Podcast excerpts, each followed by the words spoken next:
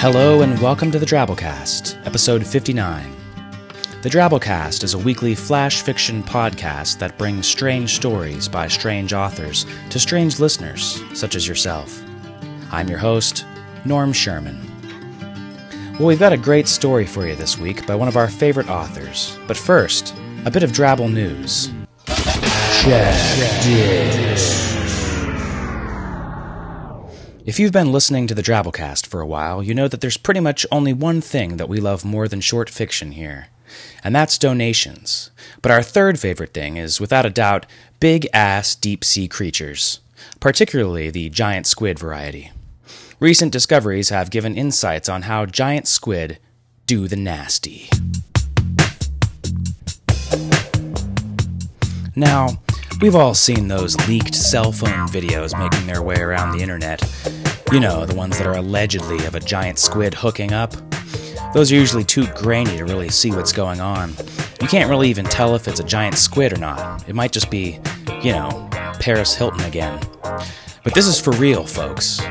Now, when your kid asks you with those innocent, doe like eyes, Daddy, where do baby giant squids come from? You can tell them. I've attached the article in the show notes, but it's a little dry. So I actually called up Dr. Steve O'Shea, the chief squid sex researcher in the article, and was able to ask him a few questions about what squid sex was really like. Hello? Dr. O'Shea, hey, this is Norm Sherman with the Drabblecast. Oh, hi. Listen, thanks so much for coming on the show. It's really fascinating work that you're doing. Uh, thank you. So let's start off here. Um, can you tell us a little bit about what goes on when, you know, a, a daddy squid meets a mommy squid and they, they both love each other very much? Doctor? Yes. Um, can you can you tell us a little bit about your research? Oh, yes, I'd be happy to. You see, well, male giant squid have a long, muscular penis, about as long as their bodies. It's it's beautiful. They they use this glorious member like a high pressure fire hose or a, a hypodermic needle. Yes, a, a huge hypodermic penis needle, and and they implant spermatophores directly into the female's arms by injecting, uh, thrusting. Whoa, whoa, okay. Wow, that's okay, that's pretty violent then. So he kind of attacks her with his hypodermic penis needle. Is the female injured in the process? Well, well, yes, of, of course. She's just been gouged with a massive sperm sword. You see, they lock together, beak to beak. There are arms and tentacles flying everywhere, writhing and thrashing Okay. tentacles, ah, and spermatophores. Okay, okay. Well, that's uh, thank you, doctor. We're, we're about out of time. It looks like. Thank, thank you for coming on our show. Plunging sperm packets Okay. and jelly like eggs Right. ah, under the mantle. Okay, you take care now. Yikes. Well, our story this week is called The Interview by Kevin Anderson. Kevin's no stranger to having his stories podcast. He's had several on Pseudopod, the weekly horror podcast, Well Told Tales, another great short fiction podcast, and here on the Drabblecast. He's currently working on a young adult novel and looking for a publisher for his short story collection. So, without further ado, The Interview by Kevin Anderson.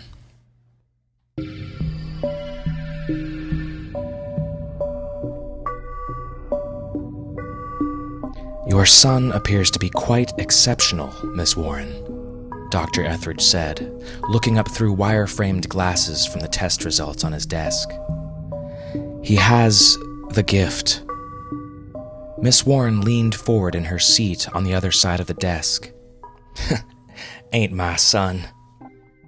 She glanced to the side, where seven year old Anthony sat on a leather couch, entranced by his Game Boy.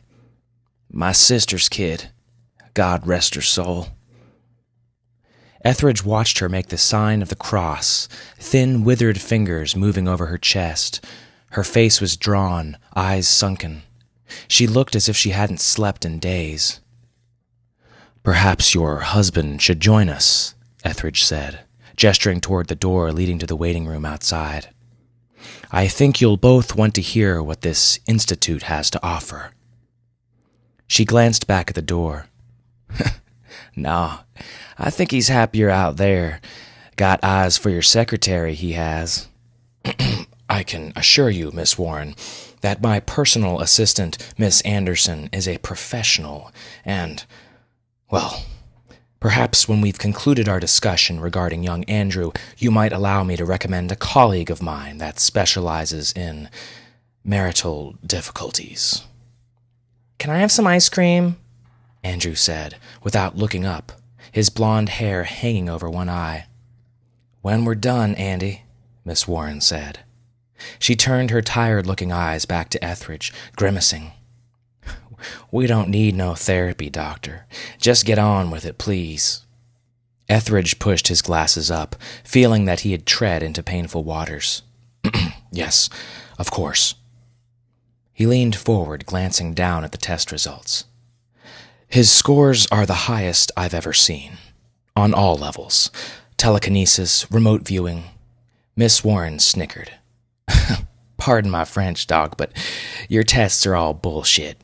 Finding cards with the stars and squiggly lines, bending spoons, he can do all that crap in his sleep. There was a crash outside in the waiting room. Sounded like Mrs. Anderson had knocked her file organizer off the desk again. Second time this week. Ethridge shook his head. I'm, I'm sorry, Miss Warren. You were saying? I've seen him lift a tractor and hurl it into the barn. Can I get chocolate ice cream? Andrew said. In a few minutes, Andrew, Miss Warren replied. as large as a tractor? Ethridge sat forward in his desk. Not just big stuff. She leaned forward, placing a hand on the desk. He can move folks' insides, blood, organs, bone. Ethridge removed his glasses. What? Oh, didn't didn't that secretary of yours tell you nothing? She lowered her voice. It's how he lost his parents. Can I get hot fudge on my ice cream? Andrew asked. Yes, dearie, in a minute, Miss Warren replied, bringing her voice back up in volume. Uh, the doctor that works on the dead folk, the coroner. Yeah, that's him. Yeah, he couldn't understand why the boy's parents had hearts that were turned completely around. He said it looked like they'd been spun, like a child's toy, like a top. Ethridge narrowed his eyes, not able to believe what he was hearing. Oh, we didn't think nothing of it until Andy brought me a chicken from the barn for supper.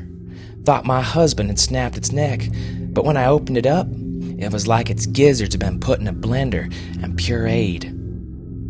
Ethridge took a deep breath, sat back in his chair. He'd seen this kind of irrational fear manifested before. The guardians of these children were often torn between loving them and fearing them. He brought his hands up behind his head. This is exactly the kind of thing that we enable our students to deal with. Society's misunderstanding of their gifts can cause all sorts of developmental problems.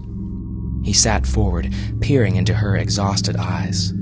I can give Andrew a better life here, a meaningful life. I don't give a horse's ass about what you can do for him, Miss Warren said, through clenched teeth lips receding, revealing discolored gums. Ethridge was caught off guard. If it's a matter of money, she slapped her hand on his desk. We didn't come here so you could help him. We're here so you can help us.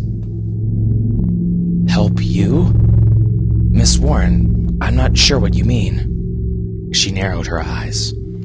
My husband and I died two days ago, and the boy won't let us leave. What? Oh, he's using those gifts, as you call them, to hold our souls inside these rotten husks, and it's painful. Painful as hell. Miss Warren, please, go on, she said, laying her arm out on the desk, palm up. You is some kind of doctor. Find a pulse. Better just humor her for a few minutes, he thought, until he figured out what to do. Ethridge sighed and reached for the woman's wrist. His fingers instinctively recoiled as he touched her skin. She was cold. Real cold. Ethridge shrugged it off, letting his logic guide his actions. He felt around again for a few seconds, looking for the rhythmic sensation of flowing blood. You know, the dead can't sleep, Doctor, she said. I'm so goddamn tired. I've never been so tired. Ethridge wasn't getting anything. He got up, moved around the desk, placed his hand on her neck. With his thumb, he pressed on her jugular. Nothing. Still refusing to believe, he leaned over, pressed the intercom button on the phone. Miss Anderson, will you go to the ward and get me a stethoscope? He released the button and waited for a reply. None came. Miss Anderson, I need you. He suddenly broke off as the sensation of a dog sniffing at his crotch seized his attention. He looked down and saw Miss Warren drawing back, her nose still sniffing the air. Miss Warren! You won't believe what being dead makes you hunger for, Doctor. Ethridge stepped back, disgusted. The sooner he got this boy away from them, the better. He turned and moved toward the office door. He grasped the handle and swung it open. Miss Anderson, I've been calling. His mouth dropped open. His eyes bulged. His assistant was sprawled on her desk, dead eyes staring back at him. Mr. Warren was using his hands like rib spreaders while his face sunk into her exposed cavity. Ethridge could hear the sounds of chewing. I'll make you a deal, Doctor. Ethridge spun around and found Miss Warren standing, her dead, hungry eyes boring into him. You get Andy to let us move on, and I. I won't eat you. Paralyzed by horror, Ethridge watched her walk toward him. His heart was pounding, and he thought it would burst from his chest. Miss Warren reached out for him, and he tried to raise his hands, but they remained useless at his side. She clutched his arms in her dead fingers and moved his stiff body out of the way. She then exited the office and joined her husband at the feast. Ethridge staggered backwards, not knowing where his feet were taking him. His heels collided with the leather couch, and he plopped down into it. The bleeping sounds from the Game Boy were just a bit louder than the sounds of tearing flesh, snapping bone, and chewing resonating from the waiting room. He looked over at the boy, still peering intently into the glow of the Game Boy. Ethridge took a deep breath. Andrew. The boy continued playing. Andrew, are you doing something to your aunt and uncle? I don't want them to leave, Andrew said, not looking up. And, and why is that, Andrew? Because everybody leaves me. His forehead wrinkled. My dog Skipper left, mom and dad left. They left me all alone. Andrew, I'll tell you what. Why don't you come live with me here? And why should I? Ethridge had never had to convince a child. It was always a parent that needed persuading. Because. because I have ice cream, Andrew. Andrew stopped playing and turned to look at him. What flavors? Oh, uh, let me see. There's uh, chocolate and vanilla and strawberry. How about fudge? Well, why don't we take a walk down to the cafeteria and have a little look? Any progress, Doctor? Miss Warren said, stepping back into the office. Her husband was on her heels. Both corpses glared at Ethridge, hands glistening with blood, chins dripping. Andrew, you have to let them go. Let them go now. The corpses came closer. Hunger glinted in their dead eyes. Ethridge put his hands on the boy's shoulder. I'm not going to leave you, I promise. He brushed the boy's hair from his eyes. You can live here and have ice cream every day. Andrew turned and faced his dead aunt and uncle. He blinked twice, then said, Go away. The corpses stopped moving and slumped to the floor. Mrs. Warren's dead eyes seemed to lock on Ethridge as she fell. Andrew hopped up, sticking the Game Boy in his pocket. Ethridge stood up slowly, eyes fixed on the bodies in his office. Can we get some ice cream now? Andrew grabbed Ethridge's hand. Ethridge nodded, hoping to God that the cafeteria actually stocked ice cream. Being a diabetic, he had never noticed. Um, of course, unless they've run out. I hope not, Andrew said. I haven't had any since Auntie and Uncle ran out two days ago. That really made me mad.